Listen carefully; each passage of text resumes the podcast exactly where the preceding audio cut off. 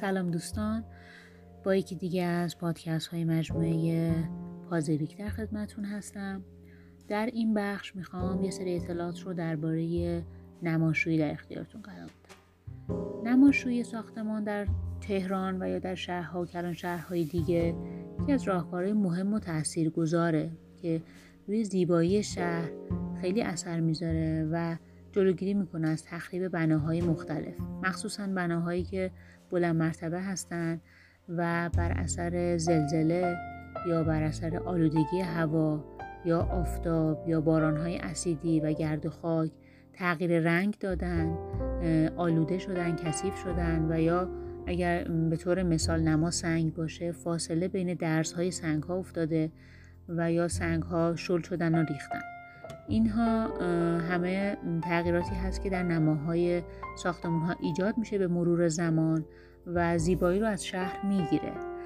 و نماشویی یکی از خدماتیه که می‌تونه این زیبایی رو به این نمای ساختمون ها برگردونه و در عین حال زیبایی رو به شهرها هم برگردونه.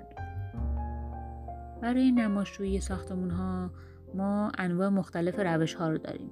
چرا که ساختمون ها از طراحی های مختلفی استفاده شده برای ساختشون و همچنین جنس موادی که روی نما استفاده شده مختلف هستند برای همین چند روش برای نماشویی وجود داره.